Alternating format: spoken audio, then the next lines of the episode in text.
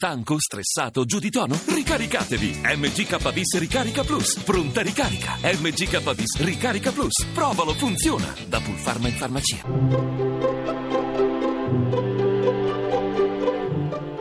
Il pensiero del giorno. In studio Luca Diotallevi, professore di sociologia dell'Università di Roma 3.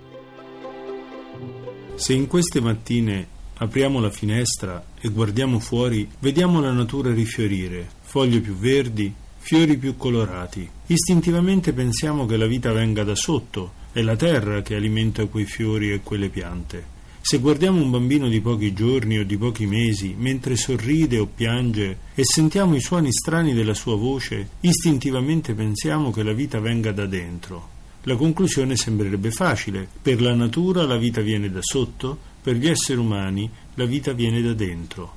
Ma che sarebbe di quei fiori e di quelle piante se non ci fosse la luce ed il calore del sole? Che sarebbe di quei bambini se non avessero mai ricevuto uno sguardo ed una parola di cura e di affetto? La vita non viene né da sotto né da dentro, la vita viene da fuori. Innanzitutto la vita non si possiede ma si riceve e questo vale per la terra cattiva e per la terra buona, per i bambini e le bambine con una buona indole ed anche per chi ha un'indole meno buona. La vita viene da fuori.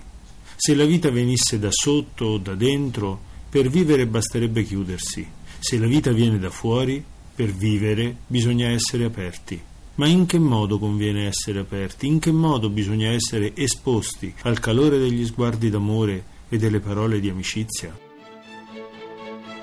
La trasmissione si può riascoltare e scaricare in podcast dal sito pensierodelgiorno.rai.it.